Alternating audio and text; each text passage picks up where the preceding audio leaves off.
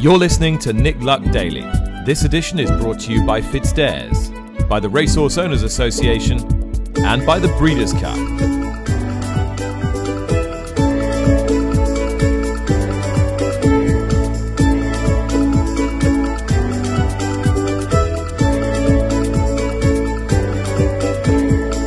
Good morning, welcome to the show. Tuesday, January the 24th. It's very bright, very early here in Florida. It's a little less bright and a little colder back home uh, as we approach this fantastic meeting at Cheltenham on Saturday.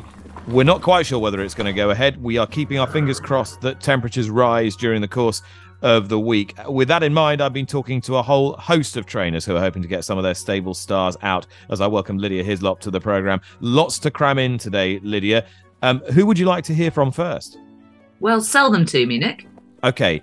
Um, Ian 1 You've got Gary Moore. Why has he supplemented uh, Editeur du Gite for the Clarence House chase? And does he think the horse has got a chance? And who is his best juvenile at the moment? Ian two, you've got Jeremy Scott. Is Saturday's Cleeve Hurdle going to tell him whether he's got a stayers hurdle contender on his hands or not in the shape of Dashel Drasher? And in three, you've got Henry Daly, who I found in slightly lugubrious form, who is bidding for an audacious double with two half brothers one of whom has rattled up a sequence, but he doesn't want to go to the Cheltenham Festival with him, and he's got some quite strong views on why that's the case. Who do you want to go with first? Do you have a Bully's special prize? And Bully's special prize is Gay Kellaway, but I'm saving her for later in the show. Okay, okay, good. I'm just I was just checking that you actually had one. That's one for the kids to enjoy. Um, I think I would like to hear from Gary Moore, please. Here we go. I began by asking Gary why he'd supplemented Editeur du Gite for the Clarence House chase. I don't know, but I think I might have been aggled. My brain is aggled, I think, because uh, um, I didn't realise only half, there was only half the prize money. Because in all no truth, um, they, they, they were very kind to ring me and tell me that they've got it down to a supplementary fee of 2500 I think it was. They didn't tell me that it's only half the prize money. So I, I stupidly thought it was um, still 175 or whatever it was, but now it's, it's half the prize money. It's still, at least they've got it on, I suppose, and uh, I thought it was only, you know, we could be running around for place money. And you get nothing standing in the stable. He's, he's getting on in life, so you've only got one opportunity. So I thought we just better get take our chance, you know. Well, no one's going to say your brain's addled if you turn up and win the race. Do you actually think that's possible? No, I don't. Not unless what he did the other day, if that wasn't a fluke, then he has got every chance. But I, I, I just feel the other day he got an easy lead in front, and um, apart from Nube Negra and the other horse falling, you know, the, the rest he was capable of beating, should have been capable of beating anyway. The only thing was he was going the, the way around that he's, he's, not keen on, and um, the ground was softer than what he normally likes.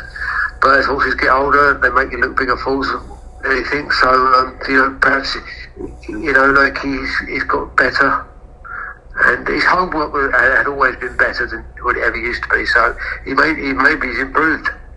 Uh, maybe th- this family, him and his younger brother Jupiter de maybe it's just in their genes that they're there to to, to confound you, Gary. Because clearly the, the, the, little brother did at Newbury the other day. H- has he settled down a little bit since since then? He, ha- he has, he has.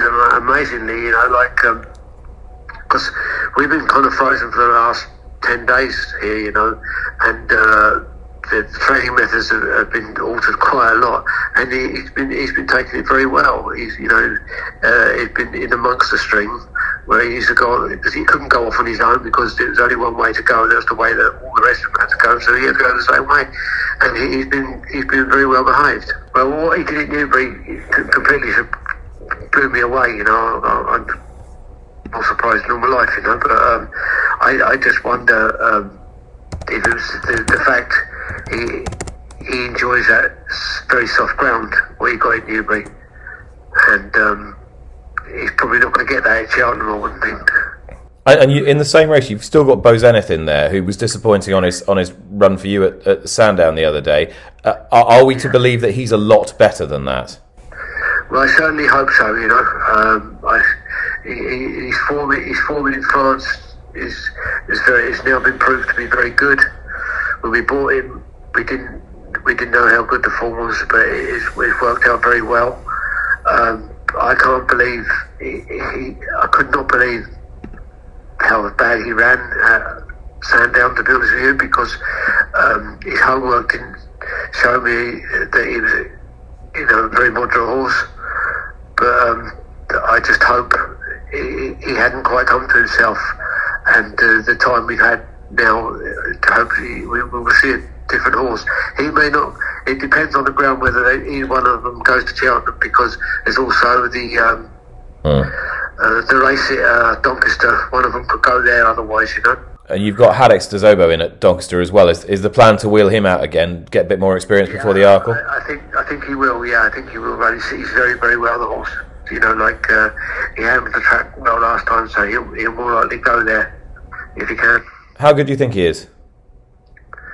I think he, he, he, he kind of almost reminds me a little bit of uh, the horse we had at Ar Mad. Mm and uh, Ollie Harris, he was the first one he, he said that as well. You know, uh, where he, he's probably a little bit more sensible where he was because he was a, a bit crazy, you know. But um, uh, he, he, you know, he, he's he's a very very nice horse, and obviously he's very good to jump, which is a massive thing. All right, that was Gary Moore said his brain was addled because he thought it was the old money. It's not the old money; it's the new money. You've always got to be wary of the new money, Lydia. you have. Um, so because the uh, the Clarence has been moved from Ascot to Cheltenham. We're talking about a different racecourse, different sponsors, and we're also talking about um, a race added onto an existing card, and therefore you're not going to get if you, you if you put in the same amount of investment, you're going to get uh, less of a net return. So I think it's that is quite difficult. I mean, the Leavenworth's investment is fairly comparable. It's a little bit less than it would have been for Ascot, but yes, essentially these horses are running for less than they would have been at Ascot, and I'm, I'm sure we'll go into that more in more detail in a, in a, in a while. But it's great to have Editeur du Gite there after he ran away with the Desert Orchid, just going hard from start to finish. I mean, he was pretty tired by the end of it, and I'm not surprised. Um, and he's off to Cheltenham. He's went on both courses before, and at this stage, he looks to be up against some it looks to be a much better field actually with Edwardstone and Energumen there standing their ground and Amarillo Sky um, hopefully still standing his ground and the editor there to provide some pace. Yeah, some some brazen pace as well. And it was interesting because first of all, I say to Gary, "Well, do you think he's actually got a chance?" No, I don't. I think he's got no chance. Well, unless you take Kempton at face value, and it was the wrong way around, and it was on ground softer than he wanted. So there's obviously just something pecking away in his head that the horse is actually beginning to make a bit of a fool of him. You've got, I think he's got to try him in graded company at Cheltenham. I, I was, I, I, felt that a, a, bit last year, but his, his season tailed off a bit um, I think you've got to try it, and this is the perfect opportunity to do so. Right, who would you like next? I'd like to hear from Henry Daly. I had a text right at the start of the season from Alistair Dan telling me to watch out for Blenkinsop, and he's won four times since. So I very much want to hear from his trainer, please. Yeah, it would be a popular victory as well. He runs, he might run his half brother Fortescue as well at, at Doncaster. It would be a notable family double for a family that have been with Henry Daly a long time, the Nixons, and Tim Nixon very sadly passed away last week. And uh, I began by talking to Henry about the impact he'd had on his yard since I started, he he's I, I think he is the the last of the of the T Forster regular owners. So the, the last of the of the regulars with Captain Forster, who of course was yeah. your your predecessor at Downton Hall, to whom you were assistant for for a long time. Um, those orange and green colours, everyone will everyone will remember a horse running in them, from the, the good, the bad to the mad. yes, particularly the mad, unfortunately, poor Go West young man. But he did remarkable thing. Tim Forster bought him the mare, Henry's True Love and out of that one mare, we've just actually had a count up this morning. Jane, who works in the office, and I and um, Tim had 49 winners. Just three mares from Henry's True Love to Sail by the Stars to Last of Our Line. And Blenkinsop, the most recent, the most recent edition. Uh, just the way that he's been winning and, and the ease with which he won last time at, at Newbury, and he's in the Ballymore Novices Hurdle at Cheltenham on Saturday. Do you think he might end up being the the the most sparkling tributes to to Mr. Nixon? I hope so. Um, he's certainly the most. I mean, I know he's six now, but he is the most precocious of the family so far by a long way. Um, they, have never been a, a, very early developing family, and it would appear that he is he's so far the best. He's certainly the best hurdler so far. So, are you inclined to have a, a crack at this race on Saturday? It looks quite deep. Yeah, uh, it, it's one of those things we sort of we've got to a stage now because we missed last Saturday at Ascot, the handicap there, um, and I'm conscious that you know you can get weather coming at you again, and he's fit and he's well, and I don't think he's had a particularly hard race yet this season. That we ought to be running. And with that in mind, if he does go and win or run really well, you know, the obvious question is: Do you go for the race of the same name at the festival? I'm not particularly enamoured with the whole festival novices thing. Um, I'm sort of of the opinion that we can find other races elsewhere. Really. Did you did you get bruised by the Hillcrest experience last year? No, nothing to do with Hillcrest really. Just I just I'm afraid I don't see the the point in taking on 20, 27 of Mr. Mullins's, Mr. Henderson's, Mr. Gordon Elliott's. I think it seems rather pointless. Come on, Henry. I'm, tr- I'm trusting people like you to man the barricades. You can't just let them come over and ro- roll you over. Well, I think, I suppose, until the system changes a little, um, we're stuck where we are. How do you mean? I think probably we've got too many horses in too few hands. Not that I'm bemoaning the likes of Willie and Gordon. Good luck to them. I think it's it's just the way the the world has developed, and I'm not sure it's good for the greater good of our sport would you do anything about it, or could you do anything? I think it is incredibly hard. I mean, you could have the possibility of limiting. I, I don't know, limiting the number of entries per trainer or something. I, it's such a difficult one for for brains far greater than mine. This one, but it is a very it's a very deep question that needs it needs solving you will be hailed as a great uh, training brain if you manage to get both these half brothers to win big races on the same day for the Nixon family. Fortescue's in the sky Skybet at Doncaster. If that goes ahead, will you run there? I am a bit nervous about the ground at Doncaster being good, um, or rephrase that was good when it went when it was frozen. so uh, I am a bit nervous about it. I would it would make me nervous to run him on on good ground. Um, I think he wants soft, good to soft, soft ground, and Doncaster historically can get a bit quick. I, I just hope it doesn't do that. All right, Henry Daly. There, we're we're cheering for the for the Nixon family for sure, and for for Blenkinsop at the weekend. Fortescue might not run because of the ground being a little bit quick if Doncaster goes ahead. Lydia, Henry's thoughts though on Cheltenham. Um, we've heard quite a bit of this the last few days, but I haven't heard anyone quite as resigned to the what's the point level. What's the point? I, there's just no point in me going there against the 25 Mullinses and the 52 Elliots and the whatever, blah, blah. You, you've heard it, but it was very stark that. It was. It was. I mean, obviously, Henry Daly could have been Eeyore in another life, but nonetheless, I, I, you know, I do, I do sympathise. The problem is, what do you do? Uh, the the way in which horse racing, jump racing particularly, but there is some echoes in flat racing as well, is structured, has enabled uh, the best talent to be collected in fewer and fewer hands, and that that does apply to the flat as well. But an exacerbating factor, I suppose, um, over jumps is that the um, point to pointing, particularly in Ireland, seems to sort uh, the brilliant horses from the good horses to the from the not very good horses at a very early stage, and that means that they're they're kind of already identified and you know fewer and fewer people um, seem to seem to buy them. And then they send them to their trainers of which you know they are the usual people. So yeah i mean I, I, can understand his concern but nonetheless he's got a very very good horse in blenkinsop he usually has a body of good horses every season and uh, yeah i'm, I'm going to be very much cheering for for blenkinsop okay let's hear from uh, Jeremy Scott now with his grand old stager Dashel Drasher, who's in the Cleeve Hurdle at the weekend. Well, I think this weekend would tell us really.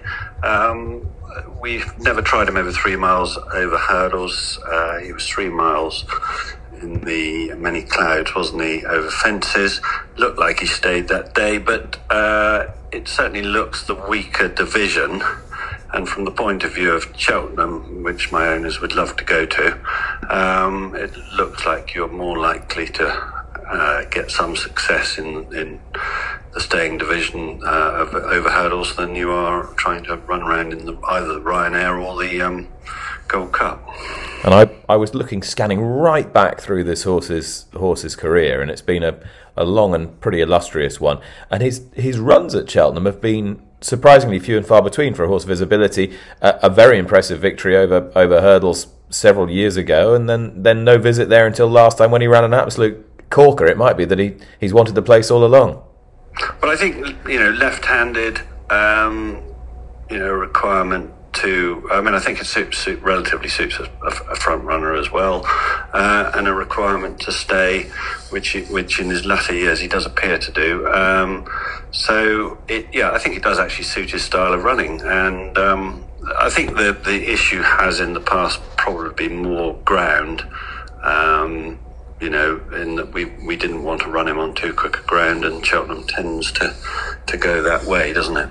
That was Jeremy Scott, Lydia Dashel Drasher for the for the Cleeve Hurdle. Well, he's not a big price, uh, and if he if he goes and wins it, he suddenly becomes a player in a a, a rather open division.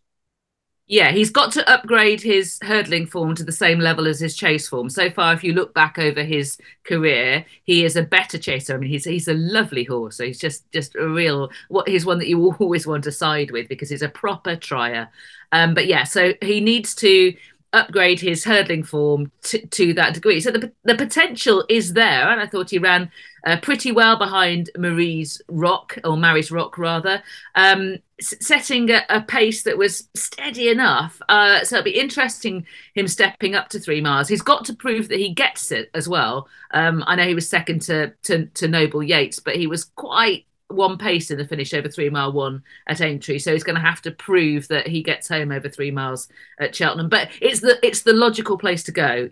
You know, why not find out in the Cleeve? Find out now, and then that sets the template for the rest of the season. You know, they can decide whether they want to go to Cheltenham at all, or whether they'll be thinking about somewhere like Aintree or even somewhere else.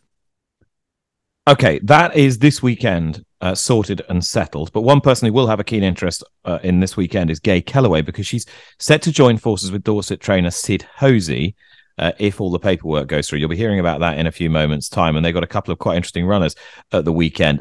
But Gay contacted me today to talk about a letter that she'd had from the BHA telling her that all her debutants, whether they be two year olds or older horses, would have to go to the racecourse for a stalls test because she had an abnormal percentage of stalls tickets taken. So requests for a horse to go in last during the course of the season. And this is what she had to say.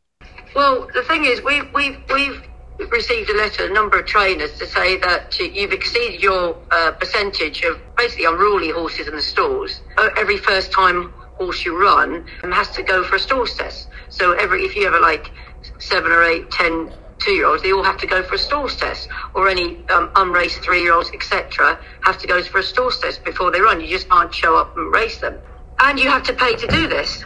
And uh, but you have to pay a rider to do it. You have to pay someone to drive the horse to the racecourse. And, and and and and it's diesel and wear and tear on your life. And it's just cost again. Again, it's just costing the trainer more money and putting us more, under more pressure being a small trainer. We can't really afford to keep doing this stuff, you know, and that's why people are falling out of the game. So the BHA would say, "Well, hang on a minute, Gay. It's your your responsibility to train these horses properly, so they're not unruly in the stalls." But you would you would say they're not unruly in the stalls. No, I've been getting late loads, but I was unaware I had so many because, as you know, so busy, your head down, you're working away, and and I I'd, I'd had a few late loads, which because the horse was probably a bit nervous in the stalls that I wanted to get a late load. Nine times out of ten, they slow out the gates because I've got older horses. I mean, I ran a horse sim recently called Move On Up. It got left four or five times before it ran, and it won the other day because I got a late load. It just it helps. And some people say, well, isn't that an advantage? And you're getting the edge on the other trainers. But you know, if we do that, surely there should be a rule to say if you're going to get a late load, like France, you have to be go in the wide stall. The, the, say the widest draw would be 20 or 10, you have to go on the widest draw. Or you have to pay a fee. So you're aware of it, but not to be suddenly hit by this without getting a, a letter warning halfway through the season, which I feel that we should have done and been more aware of this. And therefore, we would have said, oh, hang on a minute. If I keep doing this, I won't be able to put my horses first time out of it and go for a stalls test. I just don't think we get aware. And their, their, their argument would be, well, you've had a letter, you've been told. But come on, you know, we're extremely busy and full on in this business, and with the lack of staff and I mean small trainers. I just spoke to Charlie McBride this morning. He and his wife, he's 72, was mucking out about 20 horses. I mean, this is the way the industry's gone because we have a, a, shortage in staff. Even you know, a big trainer in Newmarket has 17 short ride of shorter riders, and he's the top trainer in Newmarket. So you know, this is the way the industry is, and you're just putting more and more pressure on us.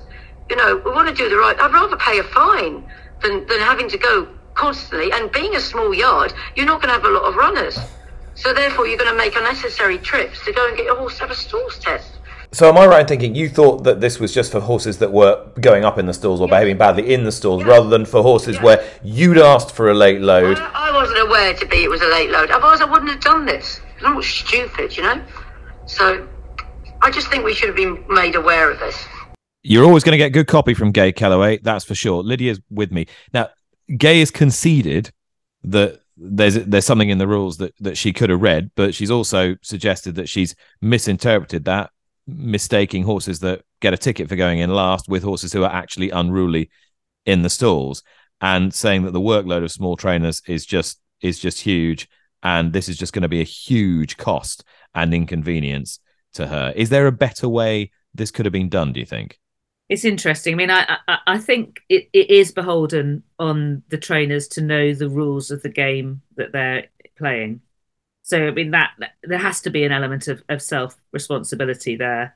Essentially, what the BHA are trying to do is they are trying to achieve a smooth loading process, and that is not something. You know, we're not very good in Britain at getting our races off on time, um, and so I would be broadly supportive of any measures to make sure that we do better in that regard. I am very sympathetic to the cost um, and the inconvenience and the difficulty that this is going to result in. Uh, I don't know whether there can be uh, further conversations with Gay and the BHA. I'm not, you know, I, as I say, I'm broadly supportive of trying to make the whole thing more mm it's it's yeah uh, but i i do i do have sympathy with her. I, I, I because it's going to be terrible isn't it? I, I yeah. can see that. That's going to be and it's logistically it's going to be very difficult to achieve. Yeah and absolutely. I mean you you can you can feel that you know that that she should have known the rules. You can have sympathy with the process but you can also have sympathy with the person who's actually going to have to respond to it and that is gay and her owners and staff Lydia, in a different area, though one we've talked about a lot on this show, it seems as though the BHA is marshalling the troops and getting just about everybody across the industry to comment on affordability checks. What do you make of this? Is it a last ditch attempt? Big push, anyway, big drive, industry wide drive to to supposedly raise more awareness.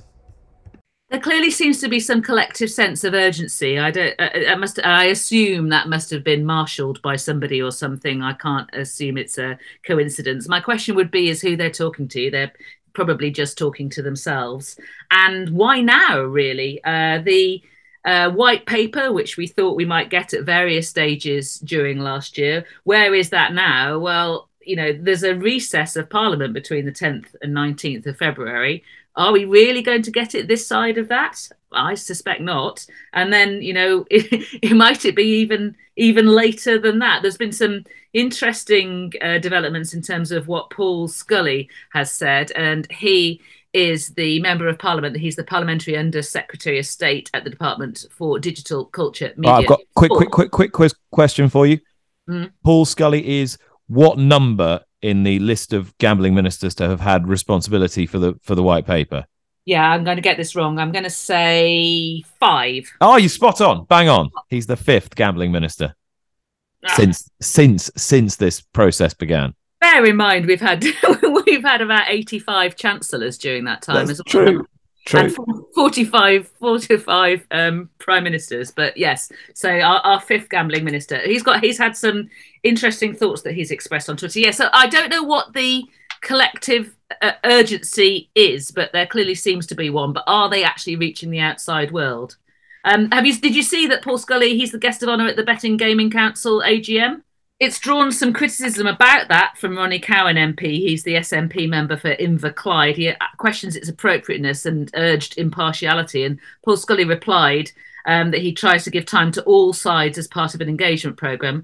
Uh, he, he pointed out that he spoke at the Gambling Aware conference last month. And he also had quite an interesting conversation with just a open uh, inverted commas ordinary punter who goes by the name of Samuel the Cat. This this punter was saying was explaining the uh, difficulties that they'd had um, trying to raise the amount of money that they were allowed to spend uh, betting um, by uh, they wanted to raise it from 500 to 600 pounds they claimed. Uh, and they were pointing out the things that they wanted uh, that the, the the bookmaker wanted in exchange. I don't know whether there was hyperbole involved. It doesn't necessarily have to be. I'm not suggesting there was but he this person was talking about three months bank statements a p60 life earnings inheritance and any other jobs that he's got before he'll be considered. And paul scully interestingly replied i think we can do better than that. Um, which if you take him on on that level seems to suggest perhaps that he is inclined towards more of a light touch in affordability if we can take his conversation with Samuel the cat at face value.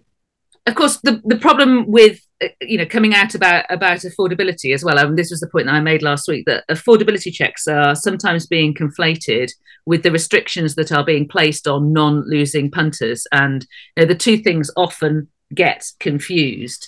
Um, and I think in terms of the impact of affordability checks, it's going to be very hard to unravel. You know, I think we can all accept that there's going to be a negative effect on horse racing, a negative effect on the, on the levy, but quantifying that is going to be very, very difficult because how do you extricate it from the economy? How do you extricate it from um, racing's competitiveness and falling field size? And, you know, this sort of rallying of the horsemen by some, you know, background force it, it, it, feels to some degree like a distraction as well. They also need to focus on making sure that we have the right volume of races and fixtures uh, to make sure that our our product is attractive to the punter, to the race goer, and can continue to be robust as a sport. The day, you know, the the the problem isn't just out there, you know, speaking out into this this void. We also do have to look the industry also has to look to itself in order to make improvements. Well, as you know, I am in Florida. Uh, I'm in situ for the Pegasus World Cup this weekend. Cyberknife is the favourite in a, a loaded field. It's a, a very deep field, even if it lacks one absolute standout star name. Cyberknife bids to emulate his own sire, Gunrunner, who won this under Florent Geroux. Florent joins me now. Uh, this would be quite a double, wouldn't it, uh, Florent? Uh, very happy memories of Gunrunner, first of all. Yes, no, for sure, and uh, it doesn't make me uh, any younger. That's for sure. Well, come on, it wasn't that long ago. It's just a, it's just, it's just a, a, a great example of the of how quickly out of the blocks this horse has been as a sire, and what an amazing impact he's made on the on the breed. How have you enjoyed riding his stock? Yeah, that's right, uh, Nick. You know, uh, great impact. You know, as a as a stud right away, and uh, did great. You know, first crop with two year old, and uh, last year his first uh, three year old crop uh, did amazing, winning a classic race like the Preakness and a few great one with Seven Cyberknife and also another star Taiba, who you guys will see in a few weeks in in Saudi. Yeah, Taiba, Cyberknife, some of the, the really good horses in that in that first classic crop. Does Cyberknife share any of Gunrunner's characteristics? Are they at all similar to ride? You know what? I would say a little bit. You know, uh, I would say uh, how they uh, develop. You know, uh, physically. I would say Gunrunner was a little more polished mentally. He was a little more forward uh, as a two-year-old and three-year-old, a little more focused. Cyberknife looks like he took a little bit younger. Was a little tricky and looked like he was uh, he was taking it more as a game than really his job, to be honest. And I really felt like he turned the corner, especially uh, in the fall. And uh, I can see him improving a lot uh, since uh, since uh, since the winter. Yeah, that that run in the Breeders' Cup Dirt Mile behind a very good horse in Cody's Wish was was outstanding. You go back and look at it now. Do you think seven times out of ten you might you might have won that race? Yeah, definitely. I mean, I thought uh, thought I did everything. I thought I did everything right, and the horse uh, also. Uh, we just got run down by a very good uh, horse, a very good miler, and I would say uh, Cody's Wish. Uh, he was very effective, especially uh, going a flat mile, uh, going a bit longer. Who knows what would have happened, but uh, going a flat mile, uh, Cody's Wish was definitely a little bit superior. Okay, talk us through this Saturday's big field, but your horse has got all the credentials. He's out in stall 10. Is that a problem or not? You know what? I would say yes and no. Uh, the, the turn comes fairly quickly at Gulfstream Park. It's not a big run uh, into the first turn, but having the speed, uh, most of the speed inside me, uh, no one will go um, head to head together. You know, some of them are going to break a little bit slower than other, and I think uh, coming by the first turn, I should find a pretty good uh, good position if my if my horse allow me to to break well and running. Florent, best of luck this weekend. Thank you. The ever engaging Florent Geroux, who gets the ride on 5 2 morning line favourite Cyberknife in Saturday's Pegasus World Cup, spoke to Frankie Dettori on the show yesterday. He's going to ride Last Samurai in that for D. Wayne Lukas. That would be some story if they could pull that off. He's also on an intriguing entrant in the Grade 1 Pegasus World Cup turf, the chief supporting feature over a mile and an eighth. He rides Team Valor's Hurricane Dream, who's been switched from his exploits in Europe to be trained by Graham Motion.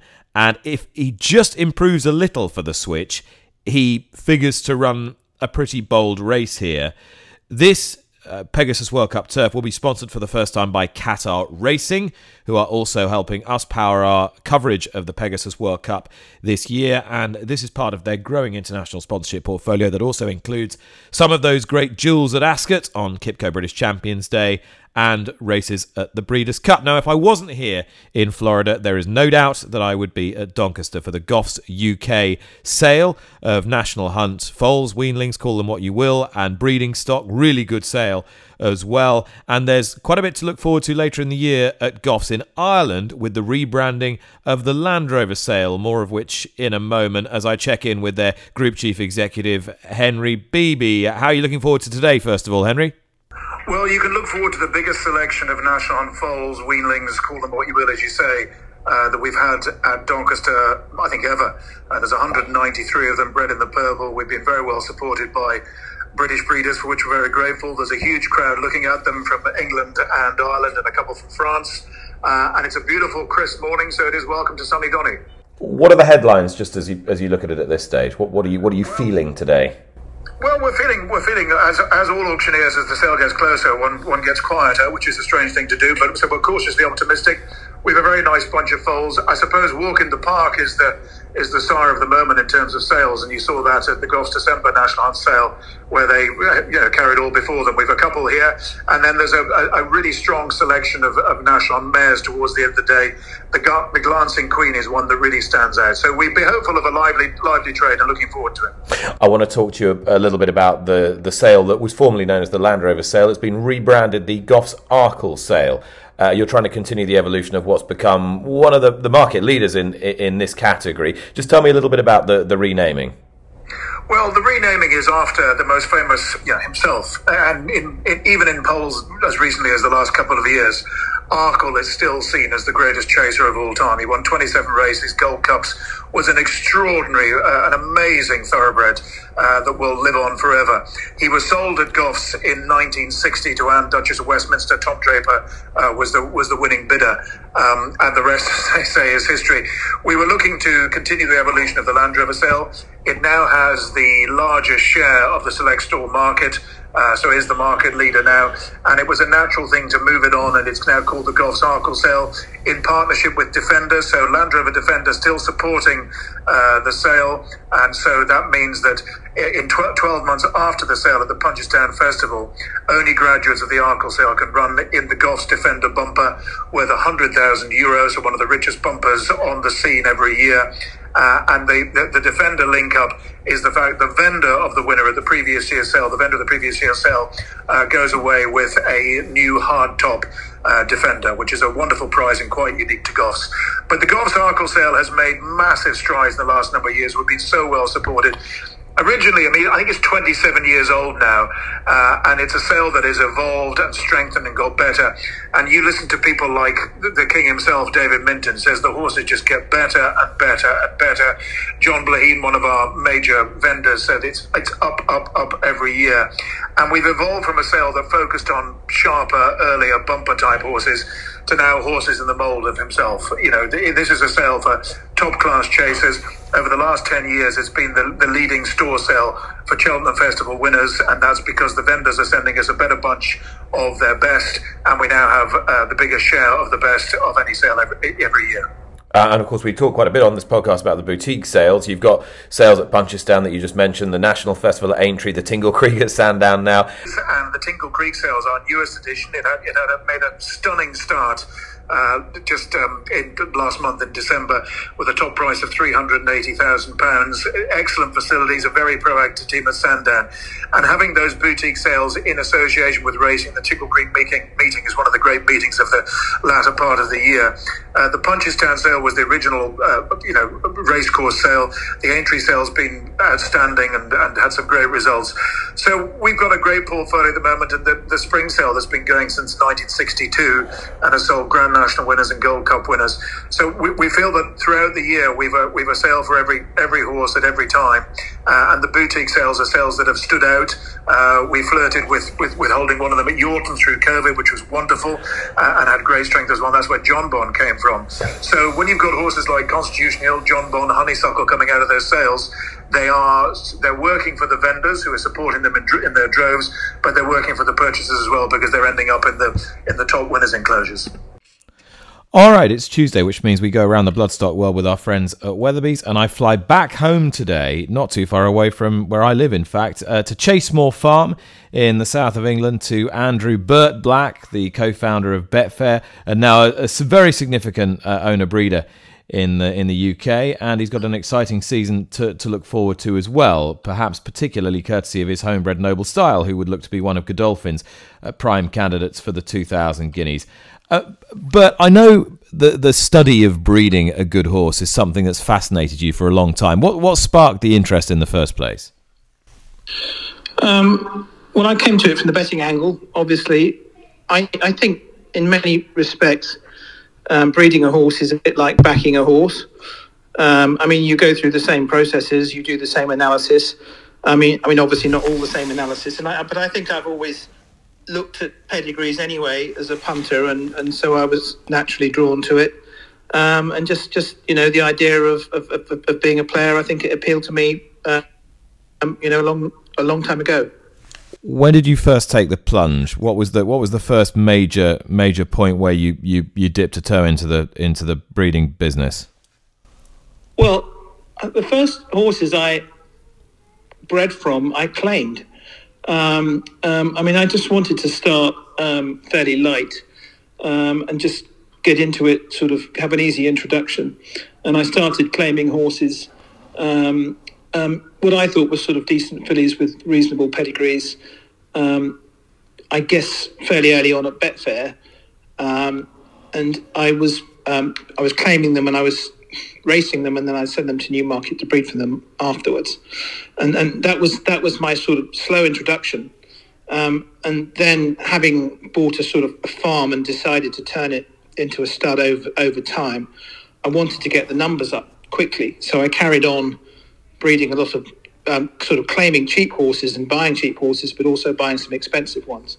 So I had a sort of mix of sort of horses that had cost me twelve or fifteen thousand, and the horses that had cost me sort of five hundred thousand, um, and um, just simply because you need to get the numbers up. But it sort of it sort of started from fairly a fairly low base and built from there. Okay, what what are the are the basic tenets you hold to as regards your your mating plans now, your breeding of horses that you have acquired and learned? Well, I look at I look at I look at numbers. So so I'm a data analyst really. Um, I mean, I do look at horses, and I have an opinion on every horse that I look at. You know, whether I like it or not, and what I what I what I think about it and what I see. But I've never really considered myself an expert. I think I'm more of a scientist than an artist, and I have people around me who I trust to um, um, effectively develop those opinions for me. So. Um, I, I, I just I just look at the data. So I, I have I have loads of spreadsheets um, that, that sort of generate certain numbers. And I guess the numbers that I look at are things like I might look at inbreeding coefficients. That would be a big one for me. Um, and I w- and I might look at um, um, things like Northern Dancer Blood, for example, because he's he's just everywhere. And then you look at other horses, perhaps like Mr. Prospector and Danzig and, and, and, and animals like that. Just just just just sort of really searching for sweet spots, accepting that, that that, that in a lot of cases you're never going to find a sweet spot, but if you can find one, then that's that's that's something to build on. Uh, in terms of uh, where you're at now with the stud, how happy are you? Uh, have you have you made the progress that you you wanted to, and where do you want to go from here? Yes, I'm pretty happy. Right, right at the moment. We had an amazing year last year. We had an amazing year on the track. Um, you know, we bred two two proper um, top class horses in in Noble Style and the Zoo, um, and two year old horses as well and we had a great year at the sales. And I think a good year at the sales was probably um, a reflection of the fact that we'd had that good year at the track. So, you know, people people had seen, you know, they had clear evidence that we were we were capable of breeding top class horses, and so what we had sold very very well. Um, so um, I couldn't I couldn't have been happier to be honest with with our year last year. It felt like it had been quite a long time coming, but um, I always felt you know, from the start of this that it would be a long time coming. So, you know, you learn your lessons over years, you know, things progress over a long period of time. And I hope that, that you know, having it felt like we arrived last year, and I, I, hope that we can stay where we are. Le Zoo by Zoustar and and um, Noble Style by by Kingman, two two very different types of horse, two two very uh, different pedigrees, even though they're both pretty fast and talented and and, and, horses of Group One caliber. Tell me a little bit about the, the families involved there and how you chose the stallions concerned. Well, both of them were from a sort of experiment that I, I sort of took on years ago. So I won the um, uh, Queen Mary Royal Ascot with with a, with a horse called Ceiling Kitty um, back in 2012, um, and she was by Red Clubs. And Red Clubs was kind of an interesting horse to me. He was he was he was physically very interesting. I thought he had he had real kind of you know real muscle definition to him, and he was also Void Northern Dancer, which is not particularly important to me, but it was kind of interesting.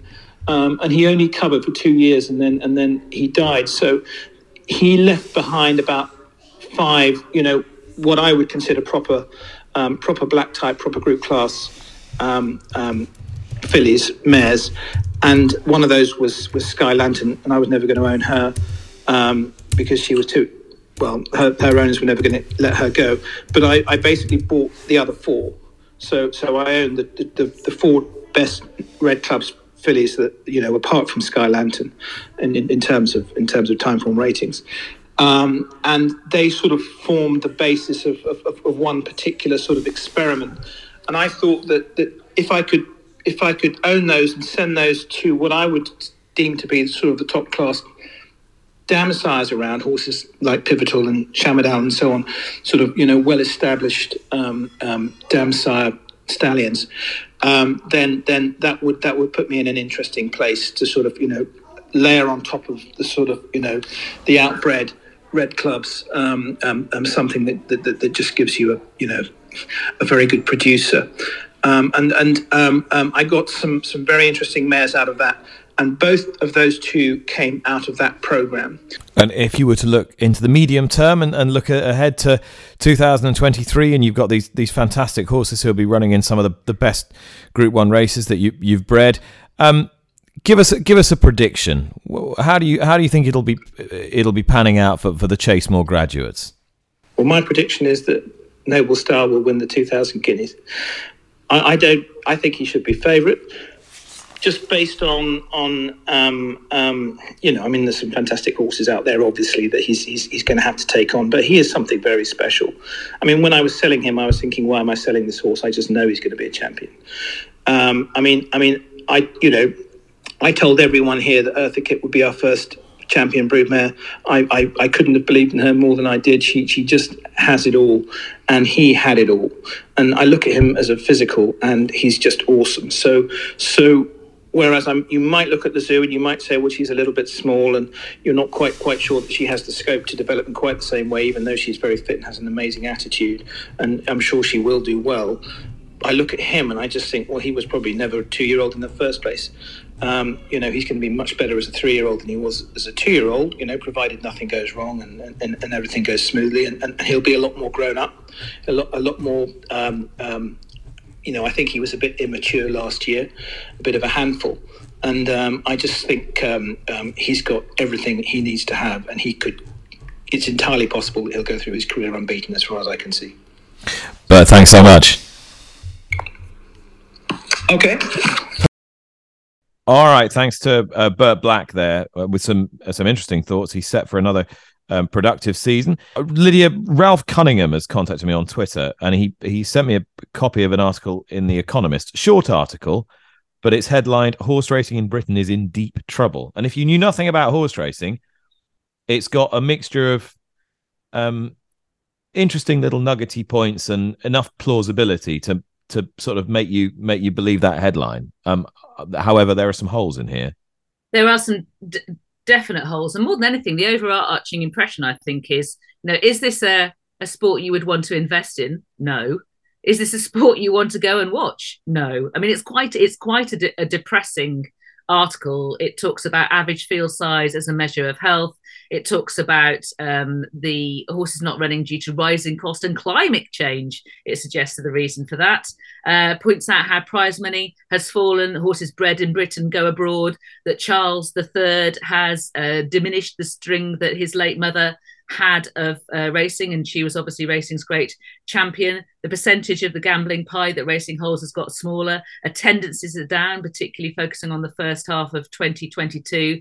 And they've pointed out the cost, the concerns of cost of living and animal welfare having an impact on the sport. They've also talked about the BHA grabbing the reins, um, mm. talking about the getting rid of the the tripart structure. Again, I mean, I've said before, I, I think this is this, this is a total myth in two parts. First, the myth that the BHA is actually in charge. The RCA has twice reminded us that it still has to answer to its stakeholders, and the myth that there was some kind of veto before. I mean, if there was a veto, you know, give examples what it was used for and what ideas veto then would you pursue now. I, you know, I just think that this new brave new strategy and a whole new structure is vastly uh, overstated, and it just comes back to as it did before the BHA board making good decisions and actually having the gumption to make decisions. It mentions the whip rule to make it more um, appealing for newcomers.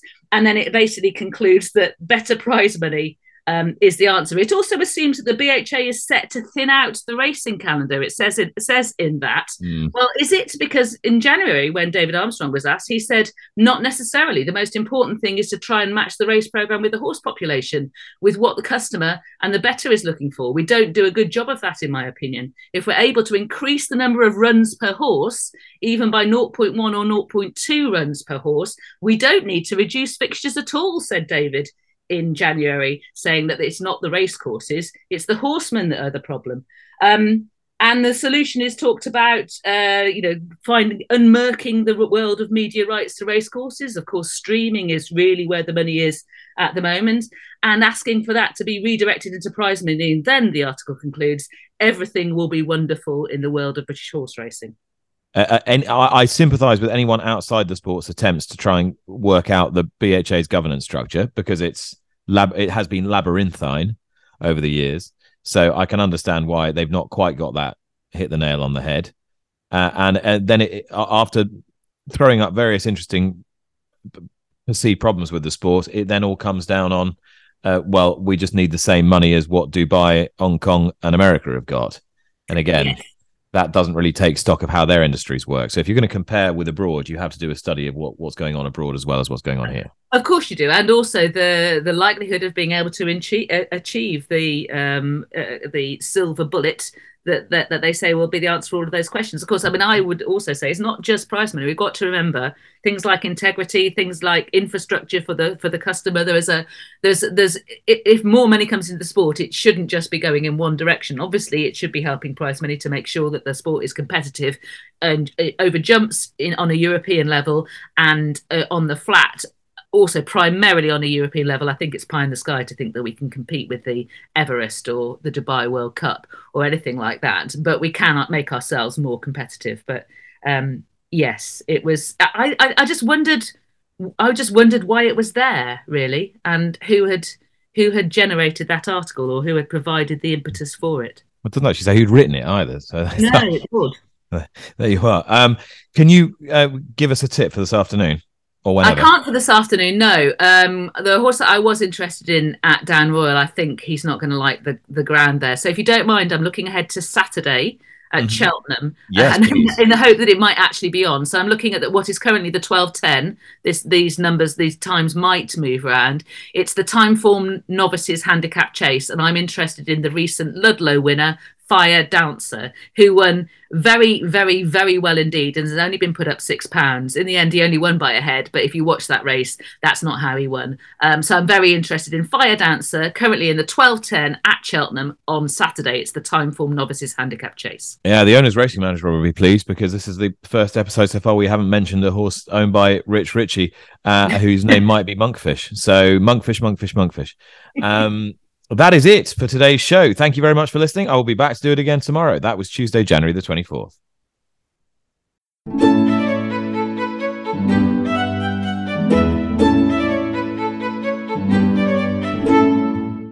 You've been listening to Nick Luck Daily, brought to you in association with FitzDares, the Racehorse Owners Association, and Thoroughbred Racing Commentary.